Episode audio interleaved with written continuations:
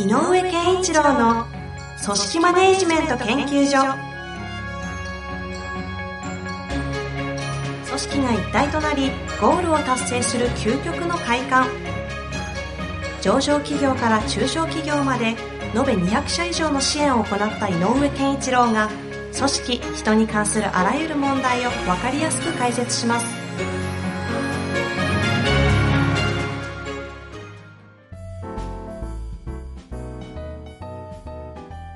こんにちは、遠藤和樹です。井上健一郎の組織マネジメント研究所。井上先生、よろしくお願いいたします。よろしくお願いします。さあ、ということで、今年、2024年、はい、初めての回となります。改めまして、よろしくお願いいたします。よろしくお願いします。まあ、なんかね、やっていきたいとは思いますけど、なんかざっくりと、その回にしちゃね、違う番組になっちゃうんであれですが、今年、どんな年なん？ていう話、せっかくなんで、はいはい。なんかね、よくある、あのーはい、えっ、と、十巻十二支でね、えっ、ー、と、はい、表すのがあるんで、なんかそんなような、あの、方向からどんなことが言われてるか。で、今年はあの、木の上の立つっていう。木の上の立つ、そうですね。うん。木の上、木のと、日のと、日の上、日のと、あの、甲乙平定簿記更新期っていうやつね。あの、新陳期。あの、の甲、一番最初です。そうか。一番初めか。うん、うん、あの、で、えっ、ー、と、十二支で言うと、ねえ、牛とらうなので、はい、木の絵のねが一番、えっ、ー、と、えっ、ー、と、この十巻、十二支の組み合わせ監視のスタート。うん、で、えっ、と、きあのその木の絵の、あのね、牛とらう、立つの立つ、木の絵の立つっていう年って言われてますが、あの、ちなみにね、甲子園って木の絵のねの年にできてるから、甲子園。え、そうなんですか？そうそうそう。です。えー、で、さら、さらっと入れてきます、ね。で、あのー、まあ、えっ、ー、とね、ちょっとここに手元にね、あのー、その関心の年のあの特徴なんていうのを書いてある本もあるのでね、まあ私がいい加減なことを言うよりちょっと読むとね、まあ春になって古い、えー、殻から新芽を出していくという意味なんですが、まだよあの寒さが残っているため、勢いよく芽を伸ばすことができない様でもありますよと。で、木の絵は、あの、殻、兜を表しているように、旧体制という殻を破って歩みを始めなければならない。うん、それには旧体制の抵抗や妨害があってなかなか前へ進まない。そこで、この妨害と戦いつつ慎重に進展を図らなければ成功しないよっていうふうに書いてあるんですが、ほうほうちなみに60年前って何があったかというと、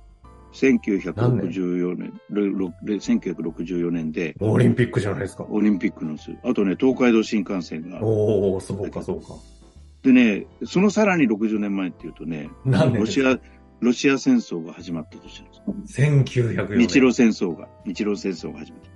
だからやっぱり何かがはじ、新しいものがガッて動き出す年年なんだろうなって時代をぐぐって動きそうタイミングに重なってるんですね、うん、なんかね、そんなような感じなんでしょうね。ううん、だから今年とか、もうだから何か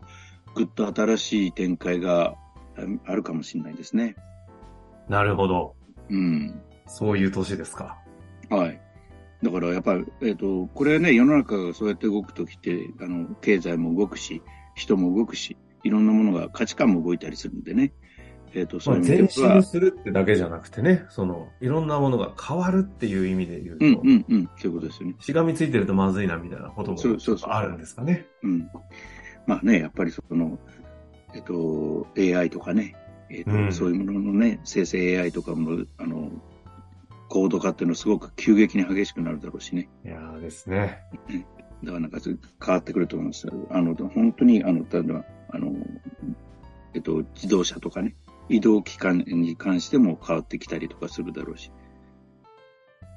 いうことでね、昨日やったやつ。まあ、ちょっと今日はこのぐらいにしてね、もうちょっと、はいね、はい、掘り下げてもいいんですが、これ、これ以上やるとね、あの、まあ別の番組です。中水名やら、もういろいろ持ってこなきゃいけなくなっちゃうんでね、はい、ちょっとこのぐらいにしておきましょうか。はい。まあ一つの参考までにということでね、はい、とても昔の歴史があるね、一つの学問でもあるんでね、なんか活かしていただけたらと思いますが、はい、行きましょうか、今日の。はい。今日のですね、質問だけお寄せいただいておりまして、ちょっとお立場等々わからないんですが、はい、えー、早速紹介させてください。行きましょう。はい。はい。そんな中で、これからの時代ってきましたね。いきますよ。これからの時代、一人一人が社会にどう向き合うのかをしっかり考える必要があると思っております。ただ、一人で考えていても変化は起きない。立場を超えて自分の思いを周りの人たちに伝え、話し合うことで大きな変化が生まれるのではないかなと考えています。そこで、井上先生にお聞きしたいことがあります。話し合いや前提の共有など、準備をしっかりと行っていく中で、それでもうまくいかなかったプロジェクトなどはありましたでしょうか、えー、そこから得られた知見などがあれば、ぜひ教えていただきたいです。またそのような状況からの対処法などもあればお聞かせいただければ嬉しいです。こういうことですね。これどういうニュアンスと受け止めますか？ご質問の方は。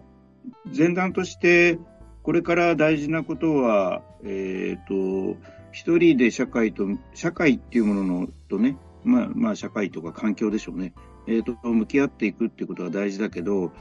た一人だけで向き合うわけにいかないよねと。なので、いろんな人と対話をしたりしていくことで、変化に、え、が、変化が生まれるし、変化していけるんじゃないか。ということで、その、やっぱりこう、なんていうのかな、一人じゃなくて、ある種仲間ととかチームとかで、そういうことに向かっていこうということが大事だろうと思ってるという前提で言うと、でも、えー、だから、えっ、ー、と、プロジェクトみたいなのが立ち上がって、こういうものが大事なんだよ、これに向かっていくんだよという前提をしっかり共有して、で、しっかりと話し合うんだけど、っていうことが大事だとこの方は思ってるんだけど、そう思ってるけど、例えば、井上、あなたの経験の中で、そうしたんだけど失敗したことってあるの？っていう質問だと思うんですね。うんうんうん。うんで、もしかしたら、えっと、この方が本当に聞きたいところのポイントと少しずれてしまう可能性もなくはないんだけど、ほうほうほううん、そういう意味では、あの、えっと、何が、なぜそう言ってるかというと、前提の捉え方、共有の仕方っていうのがどこまでのレベルにあるかっていうこと。で、この前提によっては、え前提の置き方によっては、理解度がその後違ってきちゃうっていうこともあるので、そういう意味で、えっ、と、失敗したっていうのは、あの、何回もありますよ。うん、やっぱり。そうですよね。うん、あの、プロジェクトが途中でなくなるなんていうのは何回も経験したし、えっと、実際、新しい、えっと、なんていうの、事業へのトライみたいな時でも、はい、やっぱり途中で、えっと、やっぱりこう、経営サイドと現場サイドの意見が合わなくなってきちゃうみたいな、えー、こともあって、えっと、失敗と、失敗までいかないものでも、途中すっごく紆余曲折しちゃったみたいなことはあるんで、そういう意味ではね、この方前提をしっかり共有した上でっておっしゃるけど、前提っていう中にどの程度のことまでが入っているかっていうのはすごく大事で。おそこが気になりますか？うん、気になるというか、まず大事ね。あ前提、ね、だから、えっ、ー、と、例えばだけど、えっ、ー、と、これは、えー、例えばね、新しい事業を開発するプロジェクトがいて、えっ、と、前提となる、えっ、と、あの、ターゲット、顧客ターゲットはこの層だよと。それから、えっと、我々が送り出すものはこういうものだよとか、っていう前提は決まってると。うんうんうん、これも前提だからね。で、その上で予算はいくらだよ。もうこれも前提。はあ、はあはあ、もうでもそれってよくあるそのビジネス設計としてある程度こ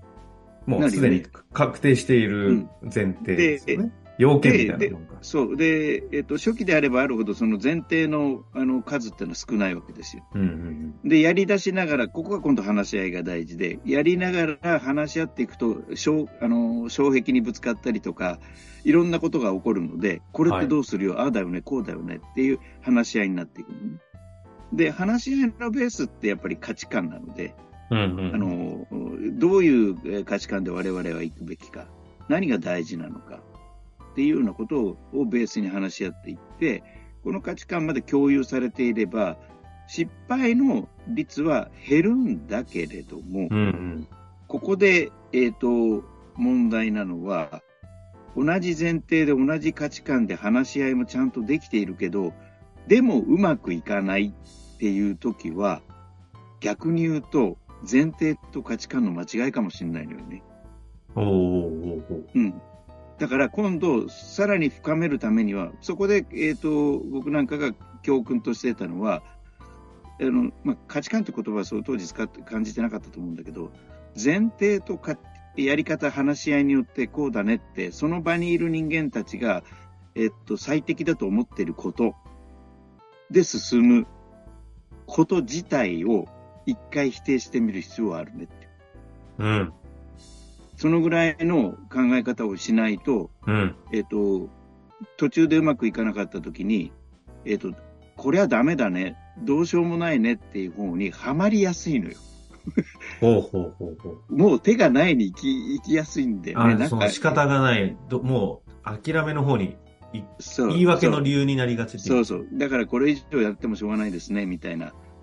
で、プロジェクトってなくなっちゃうのよ、ね。はいはいはい。なんだけど、じゃあ前提ってこのた、さっき言ったこのターゲットにこの商品だよねって、こんなサービスだよねって思ったって、この、このターゲットっていうのだけは揺るがさないのか、うん、このサービスっていうのを揺るがさないのかによっては、他の前提は変えていく必要もあるかもしれない。なるほど。うん。とか、それをやるときにそれが変わっていくんなら、我々は品質を重んじていこうよ。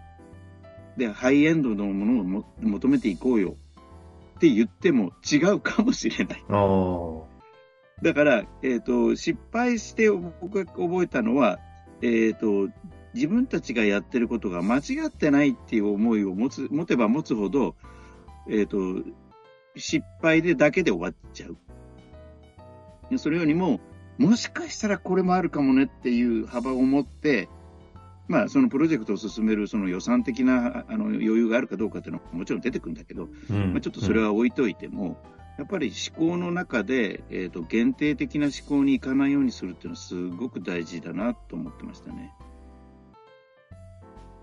前提の疑うっていう、その前提がどの次元で疑って共有できてるのかっていうところをそうそうそう。ですか？だ,、うん、だからやっぱり対話、みんなで話し合う中で、この方なんかそういうことが大事だと思ってるんならば、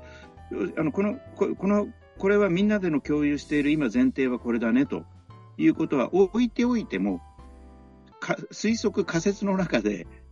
これが違うとしたら何なんだろうっていうようなことをどっかで意識し続けると、その後の会話の中で、その場に提供できるこの方の意見、情報がえー、なんか、えー、より良くなると思うね。うん、うん、うん。で、みんなも、おい、それも言えるねっていう気づきにつながるようなことを言えるんじゃないかなというふうには思いますね。これなかなか難しい質問だと思うんですけど、はい。まあ、井上先生言ったらその音楽業界って無形なんで、もう前提疑っちゃったら何でもありになっちゃうような、こう、はいはい、世界にいらっしゃったじゃないですか。はい。いや、ある意味なんですか、音楽というもの自体が前提を疑ってったりする集団じゃないですか、アーティストと。アーティストはね、ただね、ああのそういう意味で音楽の中で、えっ、と、アーティストプロダクツを、あのタレントプロダクツじゃなくて、アーティストプロダクツを立ち上げるときには、そのアーティストの根源的な欲求とか、えっ、と、目指すものっていうのは、これは、あの最初から否定共有しとかないと。そうそうそう。これは絶対的に揺るがせない前提の中に入るただ、そうだとすると、例えばどう伝えていくか、どういうプロモーションを組み立てるか、えー、どういう人に最初に、あのー、リーチするか、みたいなことは、我々にちょっと考えさせてくださいねということは言っとかなきゃいけない。うんうんっていうのはありますね。ああ。今まででどうなんですか？もう前提ひっくり返しのこうプロジェクトみたいなのって、あんまり言えないのかな？あのね、えっ、ー、と、でね、もう一個言うとね、僕が失敗したなと思うことで多いのは、前提よりもどっちかというと価値観の違いによるすり合わせができなかった時の失敗かな。ああ。うん。あの、例えば、どういうイメージですか？うん、例えば、こういうアーティストをこういうふうに売りたいけどって言った時に、例えばね、僕はあのアーティストの担当としてプランニングしました。でも、周りの人間が、いや、それ違うだろうとかって言ってたりとか、あの自分が担当しているメディアでは、それは難しいよっていうふうに言われたりとか、っていう、えっと、ある種、それぞれが持っている規制の、あの規制概念というと悪い言葉に聞こえちゃうんだけど、持っている価値観とか、えー、判断基準みたいなのによって、えっと、できないよって言われたり、うまくいかないよとかっていうふうに、前に進むエネルギーが浮かば、あの、作れなかった時。ああ。うん、これはね、前提はみんなも分かってくれてんだけど、価値観ベースでの手法とかまで落とし込んでいったときに、根本的に価値観が違うので、えーと、なるほどね。だから手法でぶつかってんじゃなくて、価値観での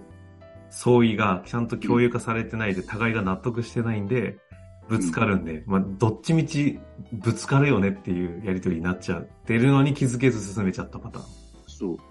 例えばさ、あの、難しい話ですね。うん。この、このアーティストは音楽というよりも、その背景にあるこの人の、あの、えっと、世の中の考え方みたいなことがすごく大事なアーティストだねって、例えばする。そうだね、そうだねって言ったら、例えば僕が、だとしたら、えっと、自分の考えを、えっと、しっかり、え語られる、えっと、いわゆるこう、紙メディア、雑誌とか、そういうところをちょっとどっかちゃんと抑えたいなと思ってるった時に、いや、ある人は、いや、それは違うだろうと。そういうのこそ、えっ、ー、と、例えば、えっ、ー、と、ラジオとかそういうメディアの方が大事なんじゃない？みたいなことを考えるとか。はいはい。で、そうすると、ラジオ担当の方も、紙紙の担当の方も、どっちなんだろう？みたいなね。とか、中途半端になっちゃうわけよ。やっぱり。なるほど、なるほど。うんそう、あの、あれどうなった？って聞くと、いや、すいません、ちょっと難しくてうまくいかなかったんですよね、になっちゃうっていうかね。そういう経験は結構ありましたね。まさにね、この方の聞きたいところなんですかね。うん、でもこれから本当にね、大前提を疑って対話が大事って言われますが、対話をすれば新しいものが生まれるというよりも、対話っていうのはね、ズレが見えてくんで、逆に言うと、フラストレーションもあれば、腹立つこともあれば、悲しむこともね、起きがちなんでね。あの、遠藤さんは今すごくいいことを言ってくれました。そのズレです。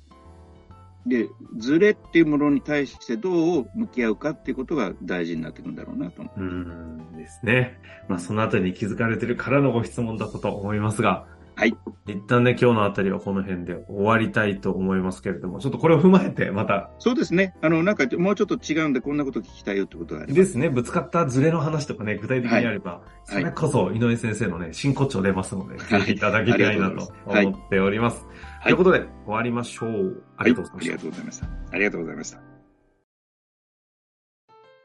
本日の番組はいかがでしたか？番組では井上健一郎への質問を受け付けております。ウェブ検索で井上健一郎と入力し、アカラクリエイト株式会社のオフィシャルウェブサイトにアクセス。その中のポッドキャストのバナーから質問フォームにご入力ください。また、オフィシャルウェブサイトでは、無料メルマガや無料動画も配信中です。ぜひ遊びに来てくださいね。